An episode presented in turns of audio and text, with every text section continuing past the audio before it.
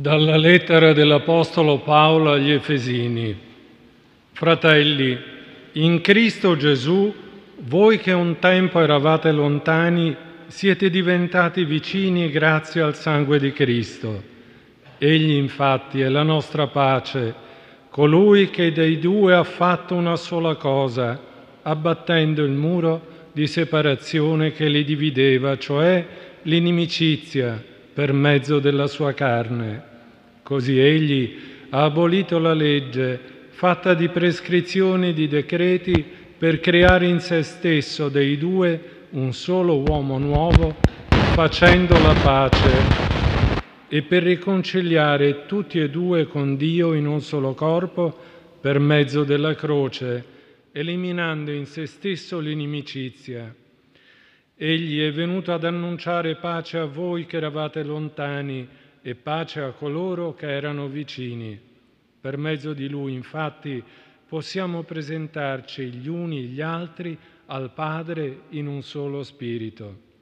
Così dunque voi non siete più stranieri né ospiti, ma siete concittadini dei santi e familiari di Dio, edificati sopra il fondamento degli apostoli e dei profeti, avendo come pietra d'angolo lo stesso Cristo Gesù. In lui tutta la costruzione cresce ben ordinata per essere Tempio Santo nel Signore. In lui anche voi venite edificati insieme per diventare abitazioni di Dio per mezzo dello Spirito. E parola del Signore.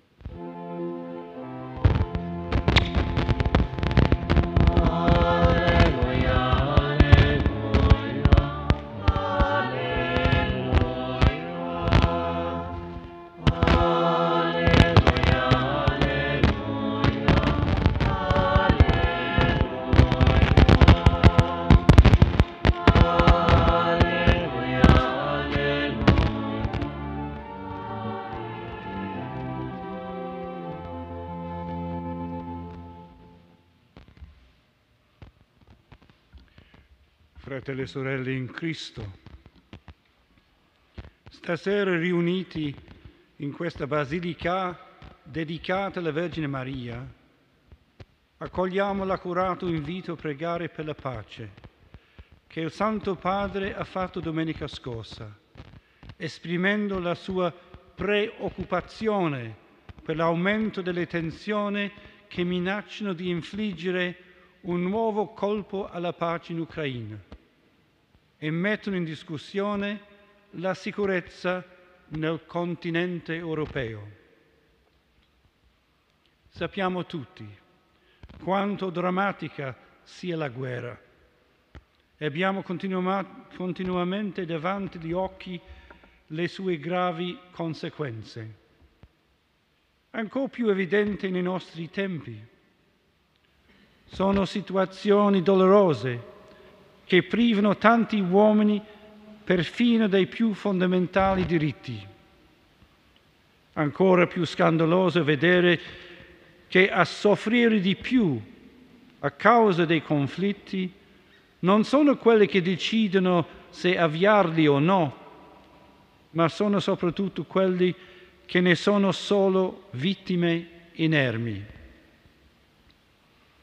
È veramente triste vedere popolazioni intere lacerate da tanta sofferenza, causata non da disastri naturali o fatti che sono fuori del potere umano, ma dalla mano dell'uomo, da azioni compiute non in uno scatto di ira, ma calcolate attentamente e portate avanti in modo sistematico. Davanti a tale scenario, tanto diffuso nei nostri giorni, non possiamo non riconoscerci tutti quanti sconfitti nella propria umanità e allo stesso tempo congiuntamente responsabili per la promozione della pace.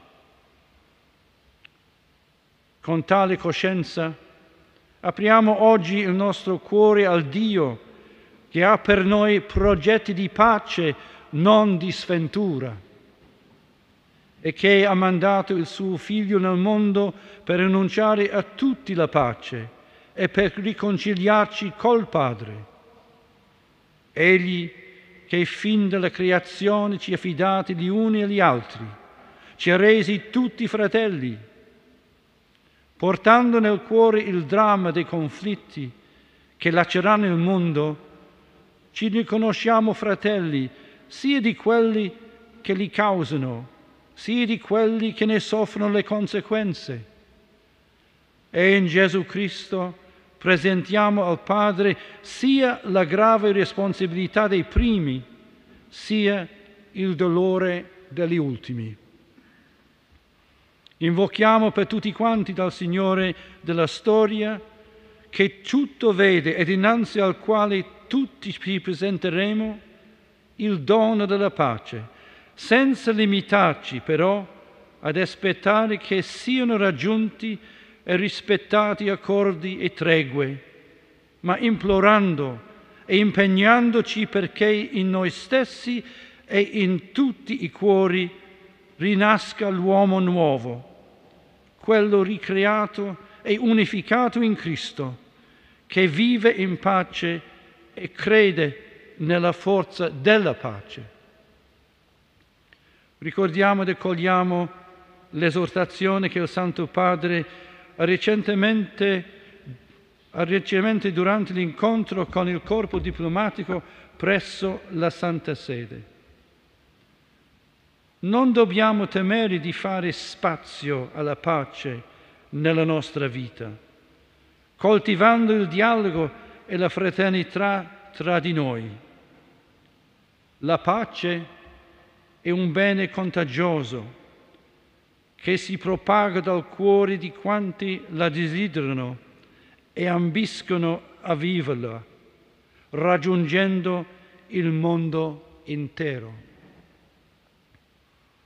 Che lo Spirito Santo, per intercessione della Vergine Maria, Regina della pace, renda tutti gli uomini, soprattutto i responsabili delle nazioni, operatori di pace.